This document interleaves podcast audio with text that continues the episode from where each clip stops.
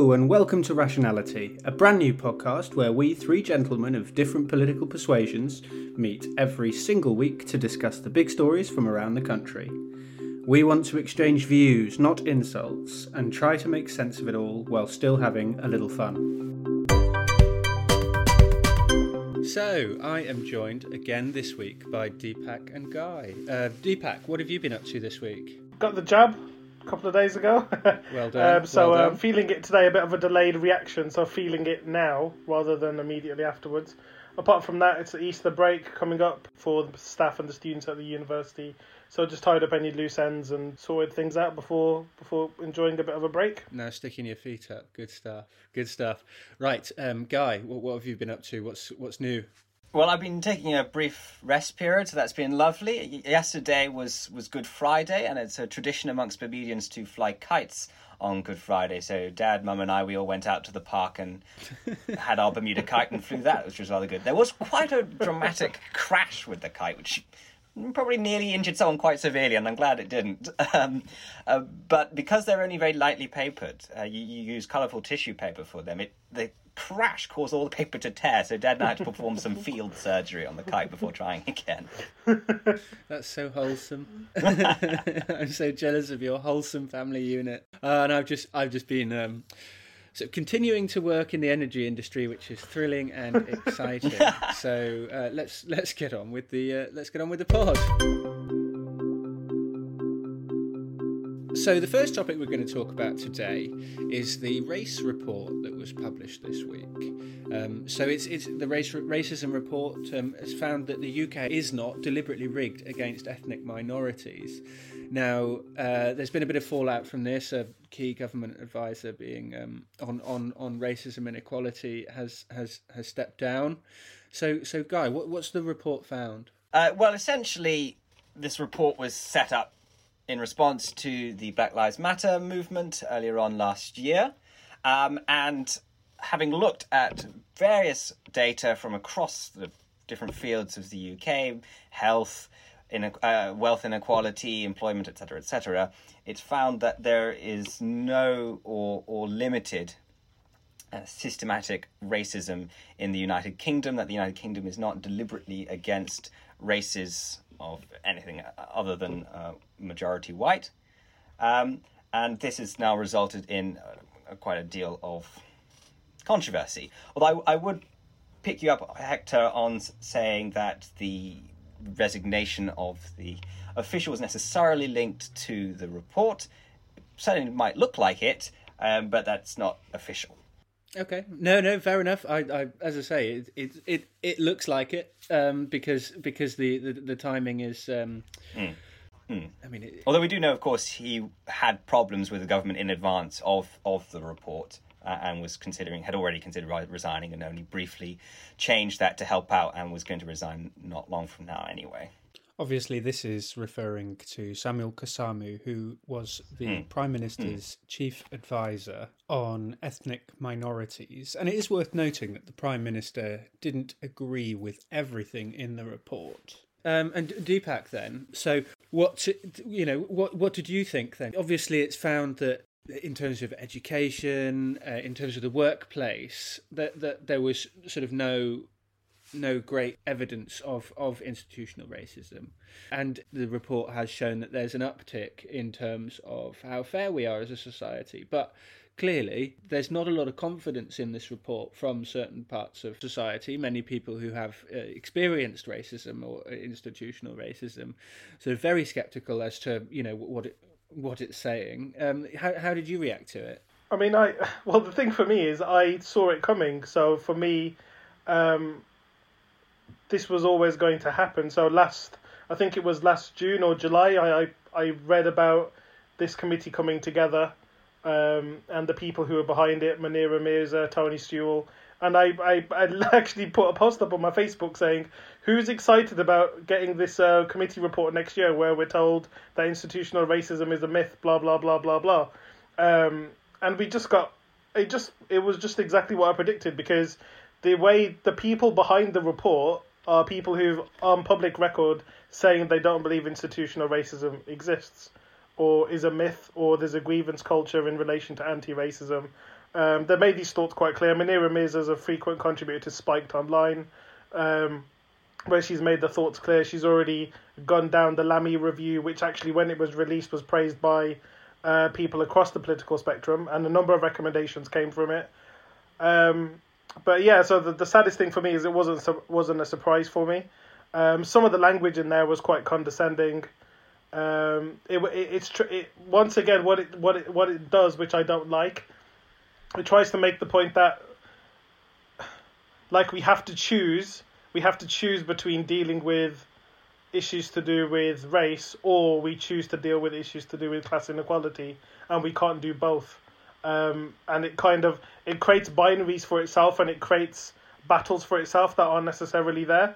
Um, so I thought that was quite unfortunate. Could you give a, an example of perhaps some condescending language, or perhaps an example whereby uh, that that choice, that binary choice between uh, addressing class inequality and race inequality, you know, is, is there anything that you kind of picked out and thought, you know what, that that, that just looks wrong? I mean, there's obviously examples in relation to um, sort of it uses the example of uh, white working class boys you know, it, it kind of sets it up as saying, what about white working class boys? We're forgetting about them because we're focusing too much on the issues of um, ethnic minorities or BAME communities. And what it kind of does, it, it's it's like, what right. about them? I mean, sure. you could argue me what we haven't really helped them in the last decade anyway.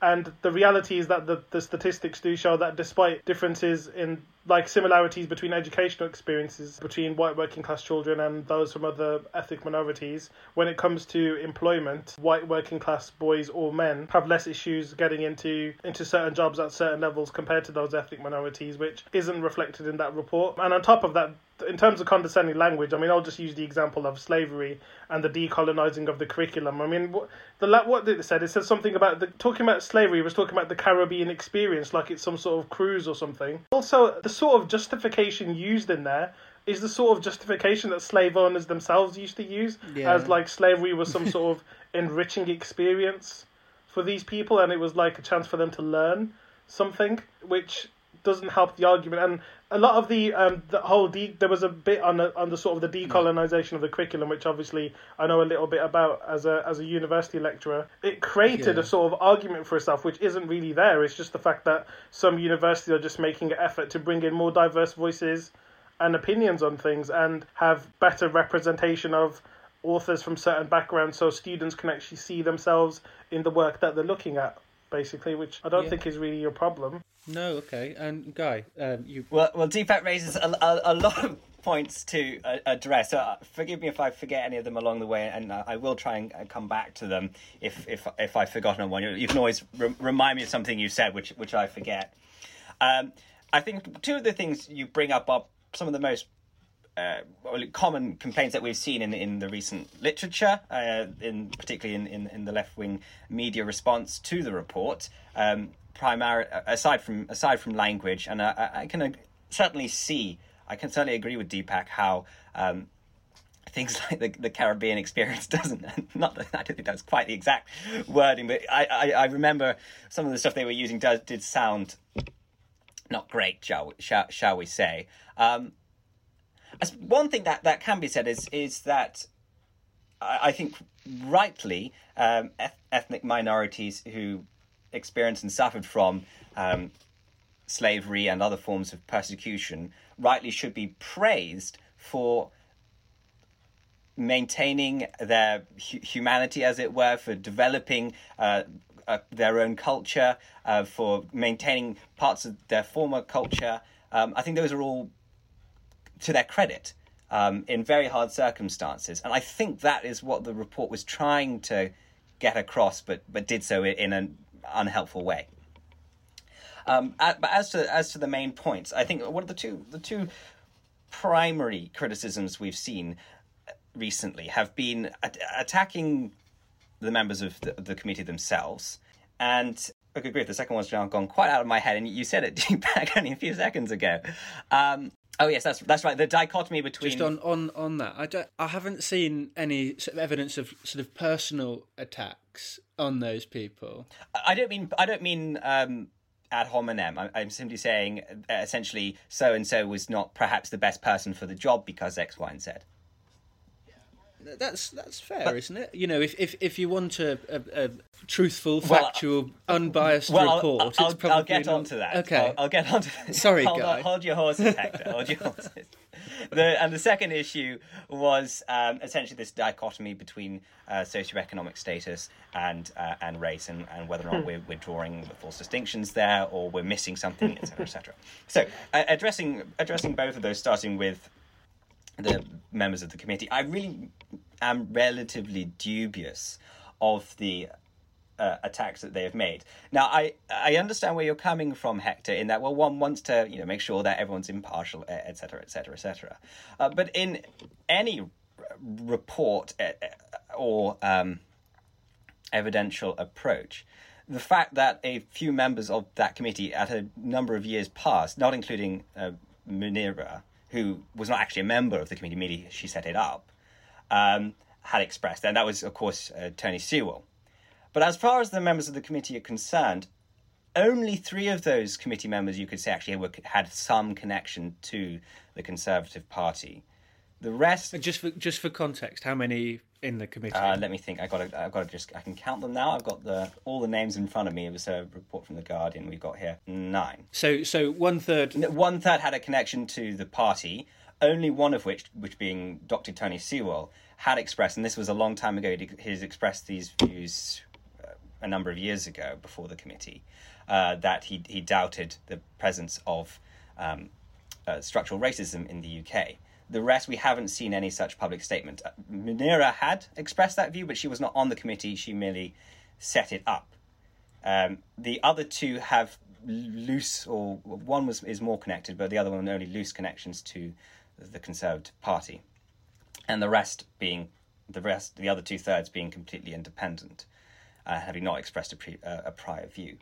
So yes, I, I know we want our committee members to be impartial, but in any committee for any issue, you will at some point find in a, in a time in the past that they might have expressed a view which touches on the topic, but I think it's going far too far to say that they are inherently necessarily biased towards a particular view or otherwise just because that, that view has been expressed at some point in the past. That's, that doesn't mean they're not going to treat the data correctly. And even if those small individuals had done so, still the majority of the committee was still clearly independent, both of the party and of any views on the matter. And of course, they're all very impressive people, and apart from one, are all of an ethnicity other than white themselves. So one has to remember this was also a, a, a ethnicity led committee. Um, going on then to the, the second point that, that Deepak and, and uh, members of the media have, have raised. Yes, we don't want to, to draw um, a false dichotomy there. You're quite right. I just don't really think that they, they necessarily have. I, it has been raised by, for example, the TUC that they don't address the issue of uh, the fact that there are a lot of uh, members of uh, minority ethnicities in poverty compared with uh, the white population. Uh, therefore, the socio-economic issues which derive from that will naturally affect um, black people or any other ethnicity disproportionately. Um, uh, trouble is, though, there are actually multiple sections in the report saying, well, yes, we do have uh, poverty issues here. This is how it differs geographically, uh, but there are other issues alongside that which also affect. So it, it, does take that into account. And just just before Deepak comes in, I know he wants to. I, I would also say that I think some of the critics are taking the wrong approach as as regards social mobility. This is a very social mobility generally is a very slow process, partly because it also means people are just as free to fall as they are to rise. So as you get people freely coming up, you also get people falling down. So numbers are slow. Even to this day, if you have um, uh, an Anglo-Saxon name, you're less likely to be in a position of wealth than someone with a Norman name. And so when we look then at the, for example, the Windrush generation who who came to the UK in, in, in the 60s, they weren't coming in as particularly upper class. They were coming in mostly as lower middle class and working class. You're not going to get a broad demographic shift upwards into the upper class from that point in time. It's going to take a lot longer. So, what we want to see then is a broad range of equal opportunities, and that's really. And later on, I hope we'll address the benefit of tactics. Um, a broad array of equal opportunities for all those people, uh, which I think the report does highlight. But I think simply the fact that there isn't necessarily a broad demographic shift already towards lots of people in those minorities being upper middle class does not necessarily show systemic racism. yeah, no, I, I don't. I mean, I'm not sure how many people. I mean, obviously, the link between the two is really important. The link between sort of poverty and like sort of lived experience of ethnic minority groups and things. That's really important. And as a mm. sociologist. I totally get that, and I know that class lines run across run across a lot of things. And whether you compare, I don't know, even through gender, if you compare the experiences of a middle class girl in a school compared to a working class girl, and so forth, that like it runs across it runs across loads of different things, like the socio-economic factors. I totally get that. Um, and as someone who's a British Indian, I totally I understand it myself. I understand that there is a link there, and my experience, even as someone who belongs to the Asian community, will be very different from someone else who comes from that same Asian community as me. And despite hmm. the criticism of the report, it does criticize the use of the concept of BAME um, and I and I kind of see that I, I understand it, but at yeah. the same time, the report itself uses the term ethnic minorities, which pretty much is even like is the same sort of thing as using the concept of BAME because it still puts everyone in the same category. But just means non-white. Yeah, um, but um, but yeah, I mean, like I was saying, I get that from my experience. So, so as someone who whose family came here from India, but also via Kenya, so had the chance to learn English over there and actually develop skills over there. Came over here with an advantage compared to people who maybe have come directly from India or other parts of South Asia. So I totally understand how, as you said, you don't expect the shift immediately, but those who come here with an advantage because of where they come from may already have a bit of a head start, and that's not necessarily to do with the race, but it might be to do with uh, their experiences before coming here. I totally get that um, and I totally understand it. And there's a whole body of work behind it too. Um, but in terms of the um, makeup of the report and some of the things said in there, I, I was also looking into the experiences of the people who were involved in the report. So, for example, there was um, um a, a former uh, Met no, no, it was a Scotland Yard officer who actually talked about how the experience was like a sort of Fawlty Towers experience. He's like, I turned up and there were loads of like, I was here with loads of like youth workers and um, loads of people who just came in with loads of pre-prepared answers of what they expect the report to be or what they think of the previous report, such as the Lammy one. And he kind of, um, I forgot what his name was now. He's like an Asian. Um, he used to work for an Asian guy. He used to work for Scotland Yard, and he and he just gave this full overview of how he thought the whole experience was dreadful um, and then we've also had, I don't know if you've seen this, but loads of people who are mentioned at the list in the list at the end of the report with acknowledgements and sort of a list of thank yous, and at least five of them have come forward now and said, I had nothing to do, like, I was not consulted on this, I don't agree with what's come out in the report. Um, whether that's because they don't like what's in the report or they agree with it or the pressure that's coming as a result afterwards, but they've immediately jumped in there and said, oh, I don't want my name on this, and some of them, some think tanks have already said, can you please take our name out? And that relates to another issue I have with this. It, it hasn't been peer reviewed either. This is a report which has come out, hasn't been peer reviewed, which I think it would have been nice if it was. Uh, at least it would have added a, at least some sort of veneer of respectability on it because I think it does lack it, despite what we've said. Because though of course government reports aren't normally. Yeah, no, exactly. Yeah, but the thing is with something like this though, which has such a big, there's su- such a massive body of academic work that has gone into this field um, it, it might have benefited from having some sort of peer review system or other people looking into it. And and I get what you mean in terms of three out of the nine having links to um, the Conservatives in some way or another. But it would have been nice just to have some balance there. I mean, there were a lot of uh, really good thinkers and um, researchers that have looked into race over the years that could have been involved in this. And and if you look at who actually is involved, the list of the nine people, I know the article you're referring to, some of them are extremely random in terms of their expertise and what they've been doing. Um, I can't remember one of them was extremely random. I need to have a look at it again. A lot of um, people in education, some yeah. economists. Um, you have a social researcher as well. That's um, Mercy Muroki. Hmm. Um, a few businessmen, and of course um, uh, what's, uh, Maggie Aderin-Pocock, who's a hmm. scientist the word that we're sort of dancing around is credibility. You know, how credible is this report? Because the sort of main contributors to the report are perfectly legitimate and valid. And, and we've already discussed the idea that many of the contributors or acknowledged people have, have sort of said, do you know what, I, I didn't contribute in, in, in the way that I'm being uh, sort of referenced at the bottom. And also going on to the sort of peer review idea, appreciating most most government reports aren't, but in an instance where this is the first report of its type that has expressed this view in 2017 alone, we've already referred to it twice. The Lammy review found that there there was institutional bias and discrimination against people from ethnic minority backgrounds in the justice system in England and Wales.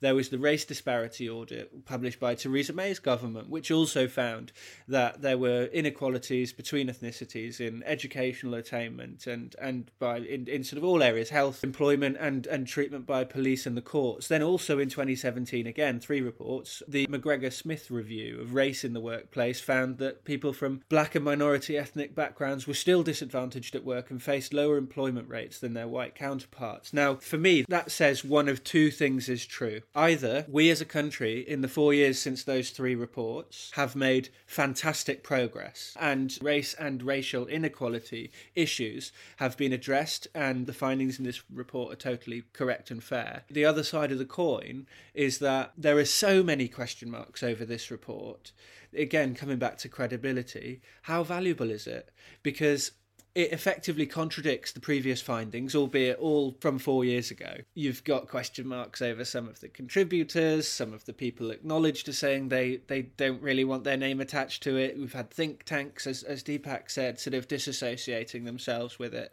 Is it is it a case of A or B, Guy? Have we fixed it, or um, or or is this report invalid or incomplete? Well, I have sort of two things to say to that. First, I I'm afraid I think you may be drawing slightly a false dichotomy there because these are, these reports are not we're not exactly doing the same thing.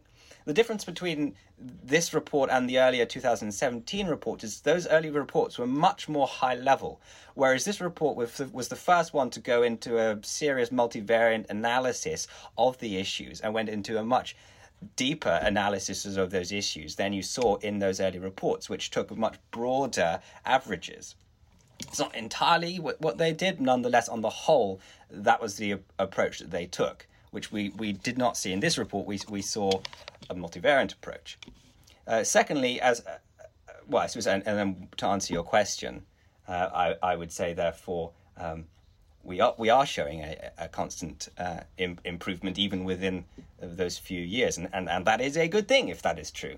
Um, well, so we it, be, we if, if it's true, if, is is it true? But if the report is correct, that's that's great. Uh, I think we can all gen- we can all agree on that. That if the report is, is correct, we, we can all be pleased about that. The other the other issue about credibility. Partly, I think the res- response to the report and people raising concerns and, and dropping out can be partially attributed to, to two issues. One of which is, is simply the controversy of it of its finding, and I think people are it, maybe embarrassed to be connected to that finding, particularly because, and this is the second point, I think some of the contributors had their work used, but were not necessarily personally consulted on their work. So I don't think that's the majority. It doesn't seem to have been the majority, but a, a number of articles, etc., which were used were done so because they were in the public domain, but were not done as part of a personal consultation with the individual concerned. So they were particularly then horrified to realize that they've been connected with something which is so controversial. So some of that is, is to protect themselves. As regarding the report, I, I really do think that on the whole it's shown a great reason for, for one to hold it to be credible when one actually looks at what was done in the report, I went, I went to the effort of trying to read through most of it uh, this morning. It was it was intense, but we got there. Uh, thank goodness for some legal training, so I could go with long and dense articles. Um, you can really see that there's a lot of uh, intense research which has, has gone into that. The, the footnoting has shown that there has been have been multiple uh, data analyses and, uh, and research research databases which have been used by the commission, and it's goes through both the fact saying that there is very much racism in the country. It, it, says that right at the front, of course, that it acknowledges the presence of racism and looks at, at it in the various areas. But alongside that says, look, these are also issues which we need to confront. And so, because of these issues, it can't just be associated uh, with racism. And the fact that it does so uh, with clear analysis connected with multiple high value reports from places like the University of Oxford, as well as also important sociological research group for Parliament, etc., etc., etc. These these aren't just kind of throwaway things. These these these aren't valueless studies, but are clearly decent, well thought through analysis and data research profiles done by highly professional people and institutions from across the country, which I think are inherently credible. Well, three of them at least who didn't like their names in the acknowledgement section have said their views have been written misrepresented, and that's quite a big statement to make if you're in that field because you're that's your word, isn't it? So if you're making that, you need to really back that up. So they've they've said that the the British Medical Journal have already released a piece, I think two or three days ago, saying that they disagreed with the statements made in the uh, report, saying there are structural reasons why ethnic minorities may suffer from um, certain illnesses or respond to viruses in a certain way, and there are structural reasons for that. Um, so they've already responded to it. And the other thing which really um, sort of bothers me about it is the the sort of there are parts of it which they do well, and I read some of it, and I agree with you. There is research supporting some of it, and then uh, some parts are just crazy. There was one part talking about how white authors are being banned at universities. I mean, where have white authors been banned? At universities specifically, I mean, where has that happened? Well, I, I think they're they're using a bit of a hyperbole there to talk about the the issue of um, what to decolonize the curriculum, etc. So, for example, a lot of universities now, UC, UCL being one, uh, has a requirement that the course represent the broad demographic of the people studying the course, uh, and therefore certain books are purposefully dropped to incorporate books by those of some sort of minority, be it gender, be it race, etc. Um, so as I, as I say, yeah, it's a, it's a hyperbole probably, but what they're trying is it deliberate though? That's an interesting question. Uh, this is, I mean, I know we met, we discussed this last week, and we talked about this thing about setting up culture wars, and we had a discussion about whether it's on purpose. But in a report such as this, which is supposed to be this groundbreaking piece of research and uh, insight into uh, racism in the UK, I mean, do they have to write it in that way in this report? Does it have to be like that? I mean, are there any excuses for writing that way? I mean, if I was marking a student's piece of work and it was written like that, I would be asking questions. I, it's, a, it's a very fair question. I'd need to see the sentence itself to, to make a proper judgment on that. I think, in the main, the sort of things that they were talking about were that this either perception or that the effect was to do such and such, which, in a sort of sense, indirectly, you are banning, to, in quotation marks, certain authors in practice. Um, do I think that's necessarily helpful language? No, not really. I'd, again, I'd need to see the sentence to make a proper judgment on that. But I think the the point is is, is nonetheless a useful one. Deepak's obviously sort of touched on it just then in, in terms of the use of hyperbole one of one of the main criticisms of the way that this government, which if this report is to be believed, has been in part responsible for a great levelling of the playing field across the country. But this government does have a track record of using hyperbole to convince people of their way of thinking. Whether you look at the examples of Brexit and using sort of hyperbolic, questionable statements to convince people to, you know, in my view, uh, vote against their better interests, in, in your view, not. It's difficult to sort of reconcile for a lot of ethnic minority people. But, you know, this report, I am sure, based on conversations I've had and based on news I read, and, and I'm, I'm sure this report does not butter any parsnips for people who feel that they are routinely discriminated against? Uh, well, so I, first I, I, would hasten to add that this is not a report by the government. So insofar as the government has a, a, history, or this present government has a history, which which is why the use of hyperbole is is is quite worrying because it's a tactic that is genu- generally not used in academic circles. Um, you don't know I don't know. I mean, I you don't see many learned pieces giving you the most extreme example in order to hammer home a point. That's true, but I, I don't think we we saw that exactly in uh, this report. I would agree with with Deepak potentially that there are occasional poor uses of language, including uh, how they described the uh, development of culture amongst um, those affected by slavery, etc., and potentially the use of things like banning. But I, I don't think one can then say from that that the relatively rare and occasional uses of poor language and hyperbole can be quite attributed to the extremes of um, either misdirection, as as potentially the Conservative government can be accused of it from the Brexit campaign, or using extreme examples. Um, but that's how it might be perceived, Guy. Yes, well, that is that's a fair point. Um, and perception, as we've said before, is an important issue. So, I, as far as that's concerned, I fully agree with you, Hector. Uh, definitely, and and that goes on onto the broader issue of tactics. I think we all want um, there to be good race relations. We all want everyone to have equal opportunity. Uh, that there's a very important part for any national development.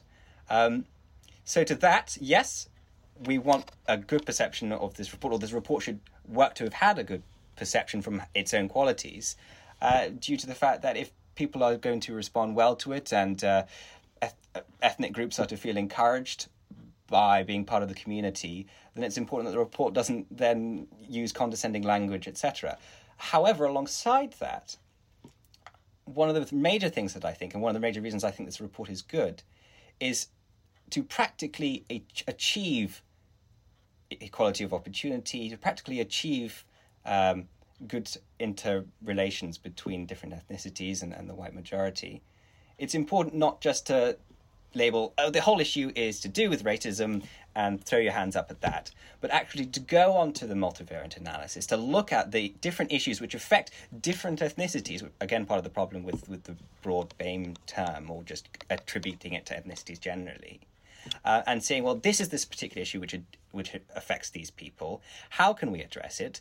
What can we do to set up? And indeed, the report does set out a number of possible responses, which I think are very useful uh, to achieving better equality and to achieving better race relations. And I think those are, those are positive things which should be followed.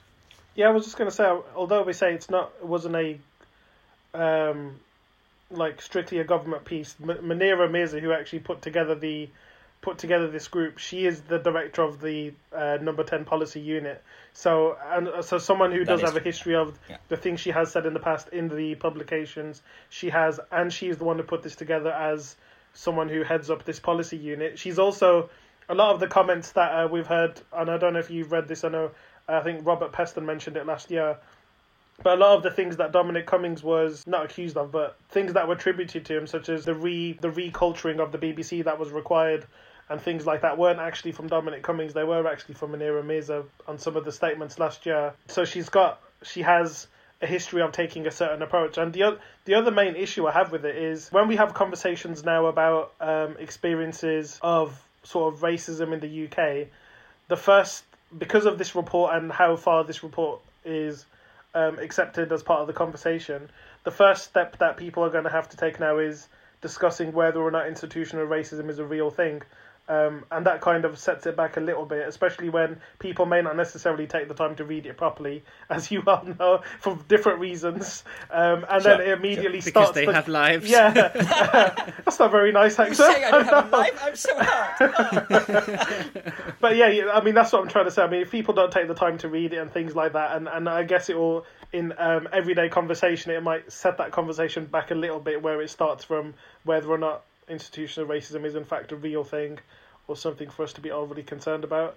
And and in, in relation to what I was saying before about handpicking a committee, um, you may be aware of this one guy, but I don't know if you saw there was this independent panel on administrative law. Some news came out on it like last week or something. You know when the government's got this new thing about Ooh, judicial powers no, being overreaching and going too far in small cases. Um, yeah, yeah, and so like Priti Patel's had a whole um, oh yeah yeah yeah thing about it. So what happened last week? I don't know if you've seen it, but you might want to read up on it later. But this was like a handpicked group. But the problem is, it, it did a sort of a um, looked at looked at the changes to the judicial review system, and it came out with outcomes, despite being a handpicked committee, that um, it wasn't appreciated by a number of ministers. So Robert Buckland, uh, the Justice Secretary, because it didn't necessarily um, sort of get the results that they were expecting, they've they're kind of setting it up again, and it's kind of like okay, it's like oh because you haven't got the answer you wanted, you're going to keep looking until you get the answer that you want. Um, like the Irish referendum over the EU. Yeah, ah. yeah. but um, yeah, that's. I mean, I just thought I'd use that example of you know something um, they've done before, and you know the judicial review and um, the extent of judicial powers is actually one of my bugbears, so I could really go off on one on that, but I, I won't bore our audience with a niche debate on, on, on judicial powers. The broader point yeah, it's it's it's not good when you get a, report which you don't like the the, the answers from, so you, you, you do another one, um, uh, unless there's something seriously flawed in the report, which which is is then clearly made evidence by uh, evident by research. What I would say as regard the inherent flaws in these in the setting up of these report, and I think you you raise a good point with that essentially Munira did set up this report uh, and therefore had the power to, to choose who she wanted. I think I, I would suggest that most of them do seem to be independent, but certainly, as far as we can say optically, it looks like you know, it, there are question marks simply because someone was able in the government was able to choose who they wanted just and by its own nature that then raises question marks but i, I would say that essentially that is an inherent flaw in all such reports uh, including the Lammy report including any other government report or, or even by an MP or any other such person, because they're setting it up, they naturally then must choose who's going to do it, or they choose someone to choose people. So even if they try and put it down the line, it's it's still going to have a level of connection. So in any way that that uh, raises questions, it raises questions for all such reports, and it, it's simply an inherent flaw which we have to then cope with throughout the rest of the process my finding for this report in, in terms in terms of its value and, and its its credibility, its worth, um, I think that in terms of perception and in terms of the effect the report will have, I think a it asks more questions than it answers, which isn't necessarily the desired outcome of a of a comprehensive report and also, I think that, as we've already said, many people will read the headline of this report. They will see, okay, brilliant. Um, UK isn't deliberately rigged against ethnic minorities. That's effectively the, the, the sort of central finding. And whilst that may be true, the UK may not be deliberately rigged against ethnic minorities, I think a lot of people would just read that as racism doesn't exist in the UK. And I find I think that's deeply concerning, and I think that's highly possible. Well, I'd, I'd certainly agree with the potential danger from the fact that most people do, don't, either don't have the time or the inclination to read the report in general, may have that response then to the ultimate finding, which is very unfortunate. The vast uh, majority, which is concerning, uh, and, and I agree. Um, despite despite the fact that at the very beginning of the report, it makes clear that that racism still very much exists in this country and is a, a, a blight which needs to be addressed.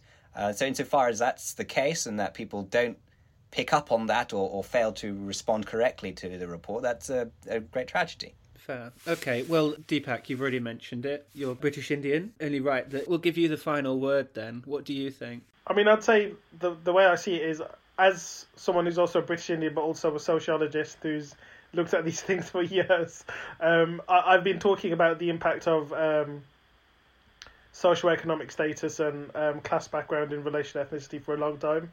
Um, and I think the conversation uh, for too long has been about one or the other rather than talking about the relationship between the two. And I think it's important to, important to know the relationship between the two. And this report does that to an extent. So I, I think it should be applauded for that, that it does that.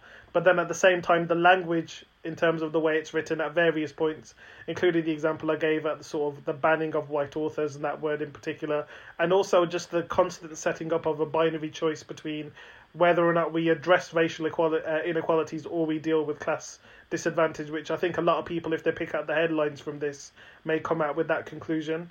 Um, which is not necessarily dealing with one or the other. We need to sort of deal with both, um, and that's the only way we can move the country forward. Um, and on top of that as well, I the the main thing for me is with something like this that's been released, you have to be really careful with language if you're talking about a topic like this. And I think sometimes um, if you're not really careful and nuanced about the language you use, it can appear to be uh, could end up being quite divisive. Um, that's that's one of my biggest concerns, and and I think it. The sad thing for me is it kind of fits the image of how this government has been doing things. It it likes to set up these fake conflicts between two different things where there might not necessarily be a conflict, or respond to something by saying, "Oh, but look at this. This is something over there that we should look at instead." In terms of distraction, and I'm worried at various points of this report it does that when it really shouldn't. Quick topic for us, guys. Then, uh, so we've got Jennifer Arcuri and Boris Johnson. That story from 2019 has sort of resurfaced this week.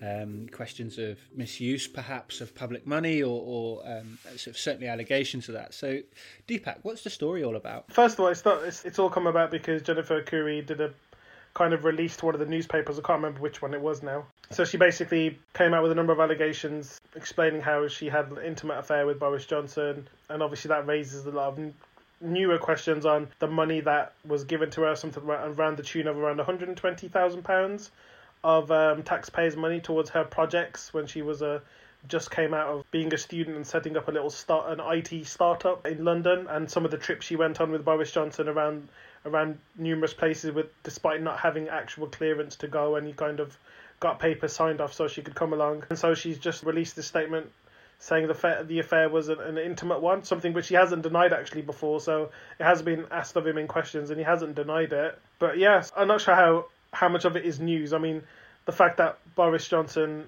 is being accused of being unfaithful and then then being accused of lying about being unfaithful when he's well known for being unfaithful and a liar. I'm not sure how surprising the news is, really. I largely agree with, with Deepak. Essentially, we, we have a situation where Boris Johnson is, is accused of being unfaithful. As Deepak has said, he hasn't neither agreed or disagreed with that statement. But I wouldn't be surprised if, if it's true because essentially it's Bojo Sleazebag, Pope Catholic. Not totally surprising. The more concerning one is is, is the issue of did he uh, inappropriately give funds to Jennifer Arcuri for her business? Um, again, nothing's been proven as of yet about that. These are allegations. Doesn't look good.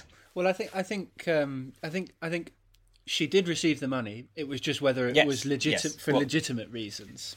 That's and that's exactly what I mean. Mm-hmm. Um, it's really hard to say much more than beyond how it looks, which is bad. Yeah, I've I've just been looking into it now, so we're seeing what's going on, and, and new things have come out since then.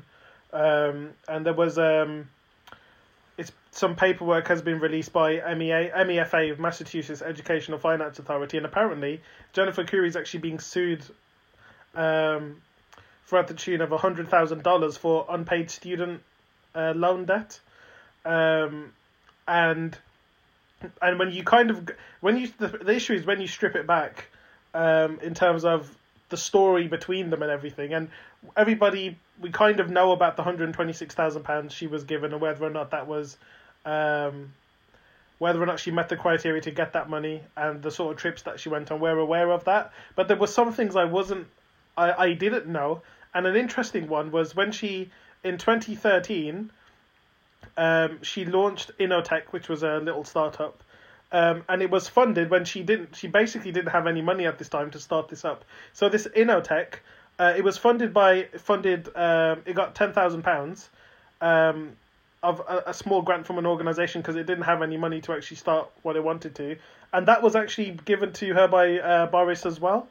Um, he was behind the organization which provided that grant, so slightly concerned about where this all started from and the whole um, the story behind it because it you know maybe more things will come out over the coming months, but it's hard to say at the moment until we get both sides. I suppose one thing to be said is that it is one of the true responsibilities of the, the Mayor of London to support businesses mm. in London, including startups which, which don't have uh, any investments as of yet. That is the mm. very purpose for the grant is to get those those mm. startups up. So aside from from how things look, there is it, there's also a fair argument to say that actually this was just part of of ordinary yeah. functioning. I think it's just a case of whether or not what was the reason it got the grant. Quite, I think that's quite. the main issue.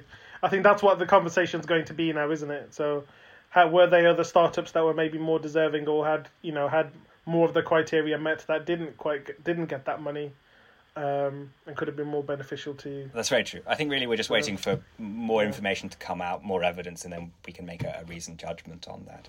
I might go a little further than that. You know, I think we do have enough to certainly make a case and also to put forward an argument. I think that ultimately you've got one part. But by the way, neither party I think is a a um, an old-fashioned protagonist. You know, there's, it's, it's, this is not a case of good versus evil. This is a case of um, two people who have worked together, who have travelled together, who have, according to Ms. Arcuri, um, spent a lot of intimate time mm. together. And I think that if you've got one side of the story, which is from Ms. Arcuri at the moment, is that it was an intimate relationship and no counter mm. argument, no denial, and that, that for me that den- mm. that lack of denial mm. is as good, because if it's not true, the prime minister can just say that's not true. It's it's no, so the the, the lack of denial for me is is a, a, him him acknowledging it's true. I, I I don't see there's any logical line to be drawn from that that can go another way.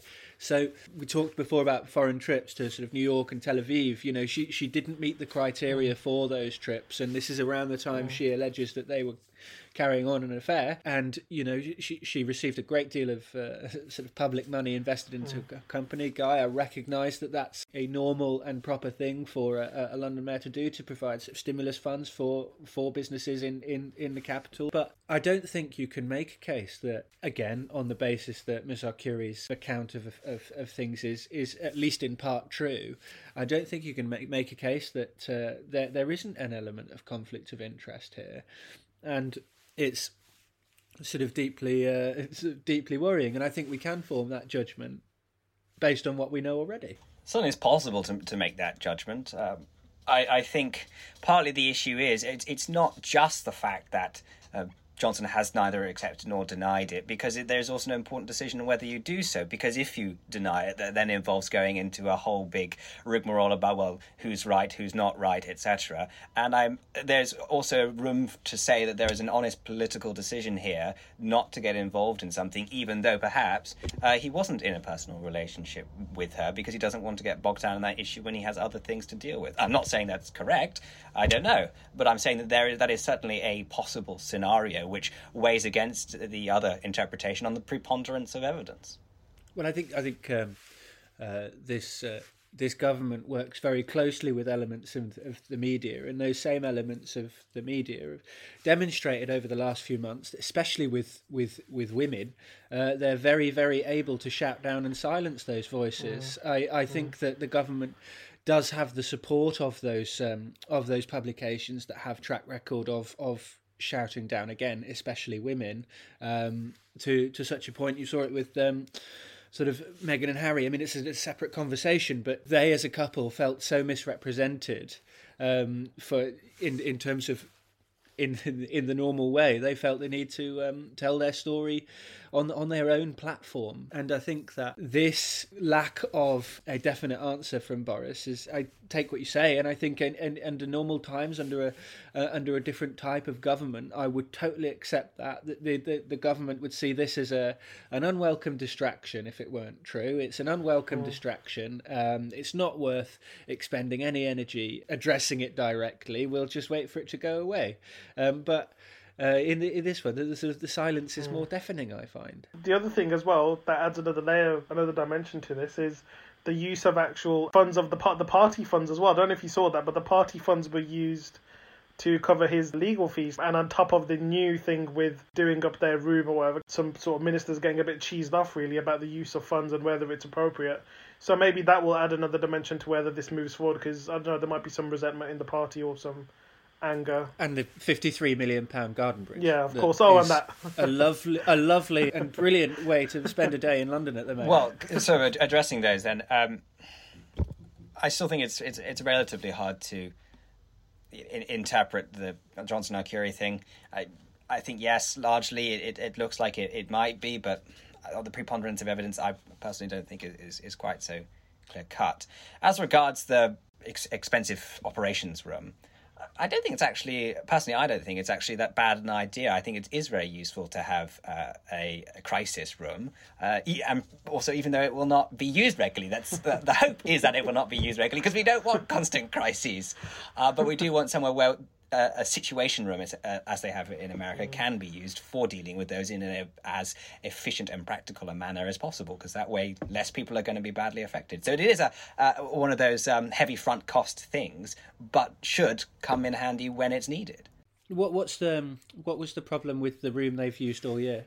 I'm not saying it's necessarily bad in and of itself, but I'm saying we can be more efficient and effective, like they are in America when they use a situation room. We need a government that can directly address the the population, especially in times like now. And yeah, I, I just I, I I think that. Uh, it's one of those where as the, as the narrative grows and as you can draw more and more examples of misuse of public money uh, i mean we haven't we haven't yet had a, a report into the um, the PPE scandal, which is surely going to grow. I mean, I think I think that's that's going to be interesting. But you know, you, you a, a, lawyer, for example, as as you are, Guy, if if you mm. were um, brought in to prosecute this this government and and and, and Boris Johnson in particular, mm. using his track record, you you would have a rich and fat file of evidence to, of things to, to draw for the prosecution regarding large and expensive purchases that of questionable motive.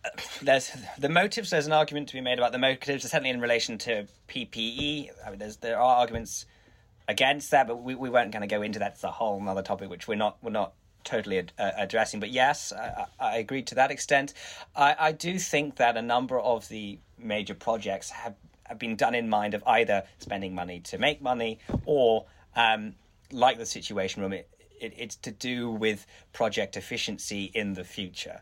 Um, so it's not just a, a place where uh, announcements will be made, although that is one of the, the uses, but it's it's uh, most important aspect will be as a, a data collation repository essentially where it can be dealt with across multiple screens etc one of the reasons why it costs so much uh, so the prime minister at any one time can deal with whatever the crisis is in as efficient a manner as possible, which we just simply don't have at present. Yeah, no, I, I, I as I say, I think I think um, lots of the examples of of the expenditure of of the government and of, of, of his office in particular, wherever that's been, um, you know, in in in, in City Hall or, or, or in Downing Street, I, and I think I'd, I'd ultimately even uh, trying to separate my um, sort of, I'll cards on the table, my, my sort of in, inherent mm. dislike of, of, of, of, Boris Johnson, his politics and his government. Mm, mm, um, mm. I, I do recognise what you're saying. I think I think um, a sort of state of the art situation room, as, as you describe it, or a, a, briefing room, or however however it would be used. Um, I, I do think if if the government and the prime minister can be more abreast of the issues and um, you know more able to communicate effectively with with the people then great. I just i worry what the nature of those communications i, I worry what damage he will do with a more efficient you, you don't want effective bad yeah i would i would almost it's it is yet again an example of of um, Boris Johnson thinking not necessarily with his uh, with with his brain and um, thinking also. it... Johnson thinking with his Johnson. it's it's that that that idea of that evidence file filling up um, of examples of misuse of public money, and I think it's going to get fuller as as you say. Not not not enough time to get into PPE, but I think it will fill fill up uh, as the uh, time goes by, and I think unless he's going to start addressing this stuff, there will come a point, hopefully, where where he does feel the need to start addressing directly. I mean, we, we haven't even touched on thirty-seven billion pounds for a track and trace system that hasn't worked at all. It is a black hole. I mean, it's ridiculous. I mean, ten billion. I just just checked that. Ten billion. Ten billion. no, well, in, in in the budget, it's thirty-seven set aside oh, yeah. the, for the future. Yeah. Um, oh, for the so, future. I see. Right. So, but yes, 10 billion spent already, but 37 spent. And if if you think it's going to be spent as well as the first 10 billion, then you know that that's a concern, uh, a, a, great concern. Uh, I mean, it makes HS2 look like a very, very cheap little jaunt. It's just uh, Boris being Boris, and hopefully it gets to a stage where he has to sort of discuss what actually happened and everything, and there's a proper review into, well, there's new evidence now potentially into whether or not the funds were uh, appropriately dished out. And yeah, I had this conversation a couple of days ago, just talking about where someone saying, "Oh, you know, his private life has nothing to do with what he has what he has to do in his role as prime minister." But I think sometimes there is a link there at some point when you you know um, relationship with the truth, um, being faithful and being focused on one task at a time. I don't know if that's way I'm mm-hmm. labeling it. Um, um, it, it, you want your leaders to have integrity. Yeah, you want a bit of integrity there. And, and I said the other day, someone was saying, "Oh, well, why are you expecting so much of a prime minister?" But then I was thinking, I'm not, I'm not necessarily holding him to a um, a higher expectation than anyone else. I'm just holding him to a like an expectation of how you should behave. Like there's nothing. This is not just, beyond just sort one of, bit of consistency. Yeah, it's not beyond just what you'd expect from um, from anyone really. But um, yeah, that's that. So this week, up in Batley, we've had another instance of the Prophet Muhammad being depicted and uh, it causing a lot of offence amongst certain elements of the uh, Islamic community. Reading a headline now: um, Batley Grammar School blasphemy debate leaves town at crossroads. What's uh, what's going on, Guy? Well, it's a really interesting situation. I think partly we need to look at the, the people involved and, and the teacher himself as regards the people in, in, involved, it's not like it's the entire Muslim community has decided that uh, how dare any teacher be involved in this at, at all. Um, it is a section of that community, as, as you said, who've responded very strongly, um, quite aggressively, to what the teacher showed in the lesson. We'll get on to him.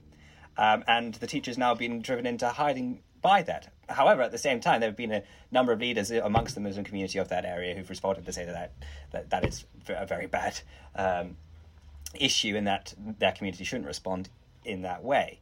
Uh, what happened from the teacher's perspective is that essentially there was a religious studies lesson. He introduced the topic of issues of uh, humor and depicting uh, the Prophet Muhammad, etc. Um, and having warned the class what he was about to show, he then showed a picture of the Prophet.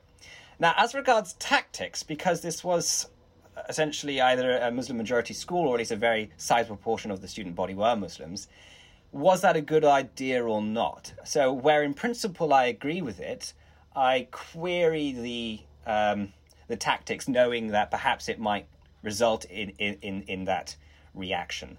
I, I don't think the reaction is acceptable.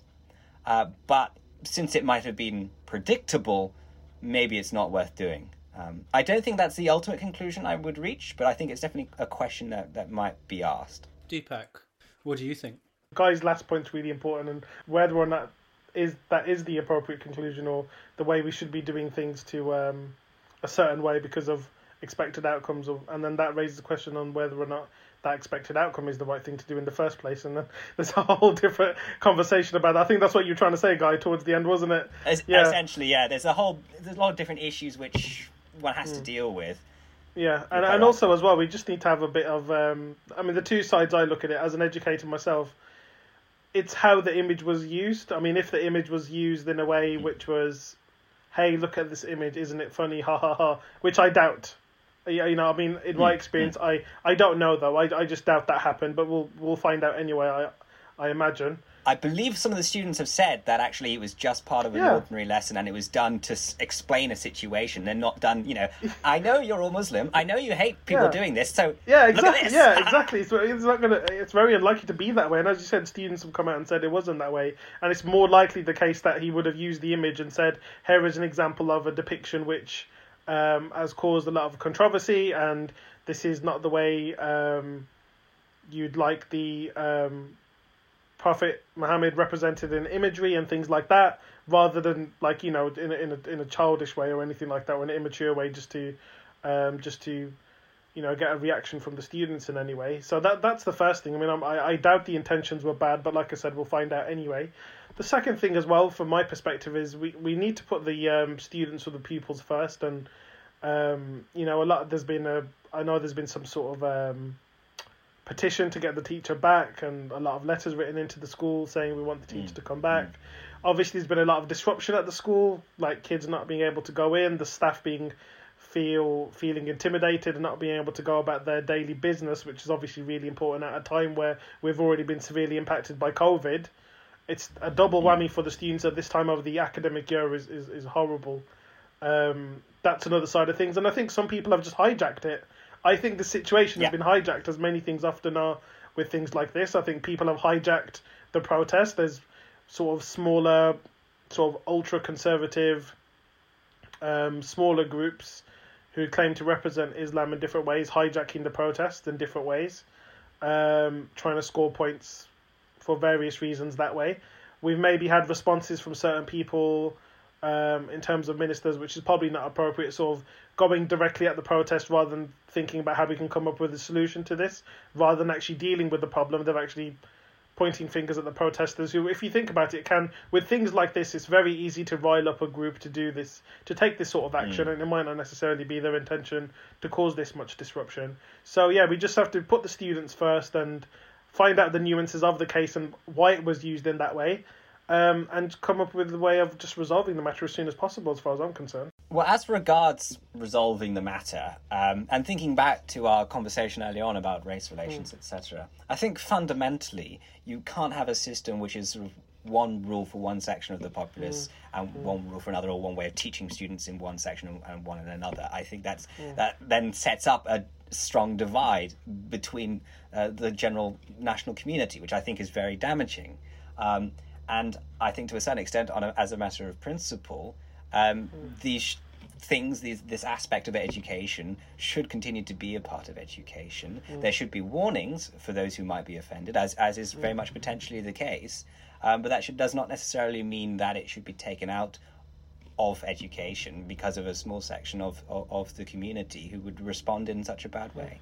Well, I, I mean, I'm sort of in the uh, the weird position of um, even though I sort of usually occupy the centre ground between the pair of you, I disagree with you both, which is which is fun. Um, so I, I, I absolutely agree with the principle of um, the sort of context being really important in this case, but I would also say that um, just to pick up on one of the last things you said, Guy, which was that mm. you know you, you can't have different ways of, of teaching different things to different people. I think the um, the, the the sort of ruling in Islam about the depiction of the Prophet um, is is don't. You know, it's as simple as that. Don't you you know don't represent the Prophet Muhammad in, in, in, in pictorial form, you know. And and I think that whilst I agree in principle that every company, every organization, every group has the right to depict it and and and to to to do what they want in the same way as Charlie Hebdo did in in, in Paris. Um, you know, I think I think they should have the right to, but recognizing that uh, offense will be taken, offense will be caused, and and there will be backlash. And I think that the principle of teaching children about the nature of offence and about the nature of sort of religious sensitivity uh, I think that lesson can still be taught without causing that offence. I don't support any calling for this this teacher's head. You know, I, think he should be reinstated, and I think he. I don't even think he should be disciplined. I th- I think it should be a case of just don't do it again. You know, it, it's not worth it. I don't think this instance of freedom of speech and freedom of education, freedom of expression, I just don't think it's worth the backlash and the offence it causes. Well, the offence, well, partly two things. One's a statement and one's a question. The statement being insofar as it's caused an offence, it's, it's only caused it to, or serious offence and such an extreme reaction has only been to a not only a small part of the wider British society, but within that British society, the within the Muslim community of that British society is only a smaller section of that society which has reacted so extremely. Um, the question then for you, Hector, is do, do you not think, or, or do you actually think that students, including Muslim students, should have the opportunity to decide for themselves whether they, or not they want to see such images or to uh, face up to potential offence, etc. I recognise what you're saying, and before before I go on, I'll, I'll sort of will will will address the uh, the elephant in the room is that none of us are um, of Islamic faith, you know, and, and Guy, I know, I know you're a, Christian, um, but um, you know, it's, it's, important to address that that's the perspective we're coming from. Now, in in relation to, although of course, interestingly, uh, just as regards that, um, partly the rule on depicting Muhammad derives from the commandment against graven images, which is quite interesting. So that, that there is a similar rule, as it were, in the Christian faith. But um, I, th- I think it's it's it's it's a, a, more pared back rule, though, isn't it? It's um... I mean, it, it is set in stone technically. So Literally about binary. fine, fine, but um, I, just being cheeky there. no, no, I just um, just to go back to your question about whether they should have the right. I think absolutely they should have the right, but I don't think a school is is is the place to have you know to to, to ask that child Um, too. That's very interesting. I think that the result of what's happened has been offence has been caused, and I think that um, no, I, I, I think ultimately I'm a fierce proponent of free speech, but I'm also a fierce proponent of of the um, of, of accepting the consequences of that free speech. And then I think it goes down to the individual, uh, the school, the teacher, the syllabus, the national syllabus, you know, the Department for Education, to make a make a judgment on whether the consequences of expressing that freedom of speech are worth it. It's it's it's not about sort of suppressing freedom of speech. It's about making you know we we, we can teach something that offends people but we don't generally because it's offensive. And I, I think that that's a principle that can be carried over here. You, as you said, you, you don't think school is necessarily the right place for raising that question. But I, I would ask where else but uh, uh, upper and secondary education w- would be the, the right place to ask and interrogate such questions. Well, I, I, I don't think I, th- I think that I would have thought that would be fundamental. No, I, th- I think uh, as I said, I think it's important to have the conversation. Uh, I just I think, and I think, as I said at the start, I think this conversation can be had in school without showing the image, without causing the offence. I understand where you're coming from, but it, it, it does rather seem that essentially we're allowing a very small number of people, or seemingly small number of people, to then dictate how uh, the majority go about their education, which which doesn't seem right to me. Well, I I, th- I think that um, it, it, it, especially when it's not even the entire community. It's much more front and center in you know it's it's a pretty fundamental tenet of mainstream Islam. The people outside the school, yes, are sort of representing their hmm, faith mm, mm. fervently, but I don't think you you know they're integrated parts of the Batley community. Um, they they aren't fundamentalist hardliners. They're they're people who uh, I can understand the offence. I, I as I say, I'm, I'm totally atheist. I'm fascinated by religion and the, the the the faith and the values that it instills in people. I think it's really really interesting. Um, and you know, as far as I'm concerned, I, I just I can't get beyond the um, the the sort of risk reward aspect of it. Do you know what I mean? I just I just don't see it's worth it. Well, two things I'd say to that. It, firstly, I, I think that threatening someone's life over the issue, as a number of people have been doing, and quite a large number of people doing, is fundamentalist. So, insofar as not, the members of that not group, those. Um, so I think I think an important distinction to be made between mm. online trolling, where um, you know people threaten threatening um, Wales fullback Liam Williams. no, that, that's true, but for, it just hasn't. For making I, it, but drawing that distinction is important. I yes, think um, yes. the people making their points outside of outside of the school, I, I, I, I may be wrong, but I haven't seen any evidence to suggest that it was those same people giving that response. I think you do anything high profile, and you'll be accused. You'll be uh, sort of threatened online. So sure, I agree. There's a big distinction to be made with with online stuff. I agree. Um, as far as I'm aware, however, uh, he has also received personal threats through the mail, as well as there being threats from members of those community more directly. Um, as far as far as I understood it, perhaps I'm wrong. I'm, I'm I don't, I don't think either of us are, um, are certain. I just think the vast majority of, of, of the coverage I've seen, I mean, it could be. I mean, like. I think he's got good reason to fear for his, his life presently, or at least has been, is at least justified in going in, into hiding. Oh, absolutely. And I, I, I, to be clear, as I said, I don't think the guy should even have a anything more than a minor slap on the wrists and say, well, I think it'd be wise next time if you didn't in, in teaching this course if you didn't.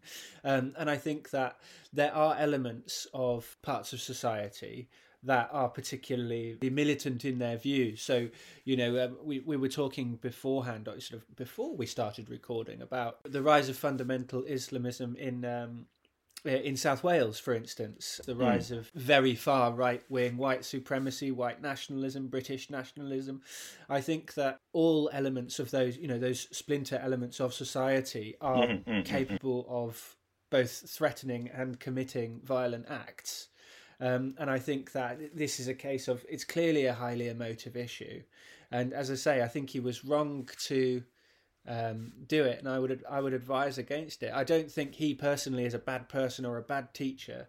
I think that if if anything, I just I it it is again it comes back to that question of freedom of speech, freedom of expression, and and whether that was the right place to do that and whether that was the right thing to do. I would say in response to that, and you do raise some interesting points. Partly then, my response comes from personal experience, and then we'll we'll, we'll go on to the broader issues. Speaking as then a, a, a person of faith at, at, at, school, I do know I do I know very well what it's like to, to either from you know friends, and that's you know I understand that, but um, from teachers as well to either have direct or, or indirect offence over that that faith. I, I know what it's what it's what it's like.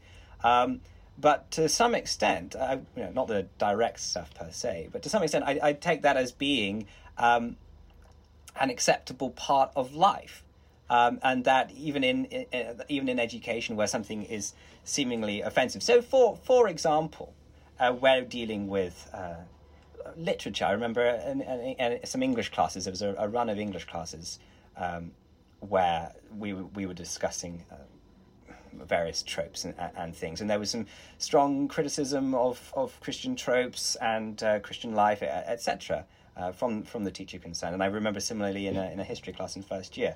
Uh, now, my response to that was actually to um, to write letters to those teachers, just person to ex- express my, my, my, views on the issue because they they were I felt being uh, a little harshly and overtly uh, critical of Christians. So I was just saying, well, you know, this is this is my faith, and just so you know.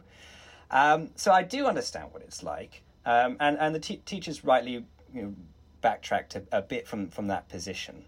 Um, but I think that there's a fundamental difference between that and as part of a lesson explaining various issues and, and doing something which is which is then perhaps ind- indirectly offensive. And insofar as those are the case, and then that was also plenty of that at, at school, I take that to be just a, a natural and, and correct part of, of education. We've um, we've talked for a while on this guy. Um, I would love to hear what Deepak has to say. Come on. It's just what I said before about hijacking the situation, isn't it? It's just hijacked. It's it's it's a relatively it's a relatively small pro. I mean, it's not a massive protest. There were no arrests made. I mean, it's not at the scale of what we saw um, in the protests we've seen. But yeah, exactly. It's nowhere near the scale, um, and it's it's obviously newsworthy because it's obviously affecting the um, day-to-day running of a school and the reason for the offence caused. But the response was always going to be that. I mean, I agree that the response has been a bit over the top, but I I didn't expect anything different. That that's the way every that's just the way it works with things such as religious offence and um, you know, a bit of point scoring, and if there's a chance to stick the boot in, some people will stick the boot in, and it's just, and as I said before, it this was primed to be hijacked, and it's just been hijacked. It's as simple as that, and that's as simple as that. Uh, it, it doesn't surprise me anyway, and, and I think yeah, it has been a bit of an over the top reaction, and it's why I asked before, what is the actual desired outcome of this protest anyway? I mean, I don't even know what it's trying to achieve. Final thoughts then on on this. Does anyone have anything else to add? I just think it's time we just appreciated the impact it's potentially having on these pupils and the disruption it's having on their education on top of an already disruptive year or so because of COVID. Um, put them first and um, minimize the disruption to their education. And if you want to make a point of it, maybe go through other channels and forums, committees um, to make that point. And maybe when the review is fully completed into how the image was used uh, you know, obviously we don't know, but you know, there's a part of me as an educator which, which just feels that I have some faith in. I, I don't think he used it with any ill intentions. Uh, you know, as myself and Guy pointed out before, as you know, something to laugh at or poke fun at, and I'm and I'm sure is potentially used in a way to just say, look, here's an example of imagery that's used in the past and has caused controversy, and and, and if that's the case, um, yeah, we just need to be careful of how we we we take um, news like this in the future and how we respond to it appropriately. So, as with every week when we record, we do a final thought for the week. Uh, Guy, myself, and Deepak will leave you with a joke, a fact, or something fun or something not fun to, to, to finish off with. So, Guy, I'm very much looking forward to your final thought this week. What have we got? So, I actually have a joke for you lot this week. And it was a joke taught to me by my grandfather. It's about the unfortunate consequences of aging. Picture yourselves at the beach, and you see in front of you there's an elderly couple, probably around 80 or so. And the wife is, is talking to her husband very vigorously, and, and she's saying, Now listen, We want two ice creams with flakes. Do you understand that? Have you got that now? Two ice creams, vanilla, with flakes. Repeat it back to me. Okay, yes, yes. Two ice creams with flakes, vanilla. Okay, okay. So the husband trots off and was away for quite a while, actually. You begin to wonder is he ever coming back? But eventually he comes over the horizon, he comes down the sand towards his wife, but has not two ice creams, but two meat pies in his hands. And when he gets to his wife, his wife looks at him, looks at the pies, looks back at him, pauses, and said, You forgot the chips. Oh, guy. oh dear. Oh, that's so bad. That's so bad, isn't it? That is so, Nothing like a painful dog story. is so Right, bad. Okay. Um, my my final thought for the week is not a joke. Oh. It's not a fact. It's a plea. Um, it's a plea to all football pundits up and down the country. Uh, that is, please, please. I'm looking at you, Martin Keown and Oh, Alan dear. Shearer. Please stop misusing the expression "in and around." Mm. You can be in and around a location. You can't, unless you're breaking the rules of football, be in and around a person. Um, so, so, for instance, I I think it's perfectly fine for a striker to enjoy being in and around the box. That makes sense. I don't understand a striker enjoying having players in and around him. It, it doesn't make sense. Oh, Well, they might be in and around his box, but that's a different issue. and I, I think sadly, uh, it's a very, very overused expression, and I would like it to stop. I find it distracting. Deepak. Yeah, um, following that, on the you know I love to do an on this day. So on this day we're recording. It's the third of April, uh, and on this day in 1968, Martin Luther King Jr. Um, delivered his final mountaintop speech uh, um, Oh, to the striking sanitation workers in Memphis, in Tennessee, and then in less than 24 hours later he was he was assassinated. So that was his famous uh, last speech on this day in 1968. Thank you very much, everyone, for listening. Um, hope you enjoyed the pod. Uh, let's have a goodbye from Guy and Deepak. See you later, guys. Take care. TTFN. Bye-bye. Ciao. Happy Easter. Yes, indeed. Happy Easter.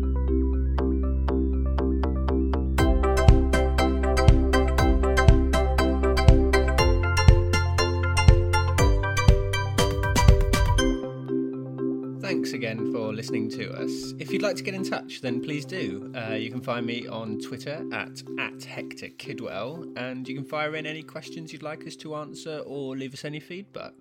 Thanks very much. Bye.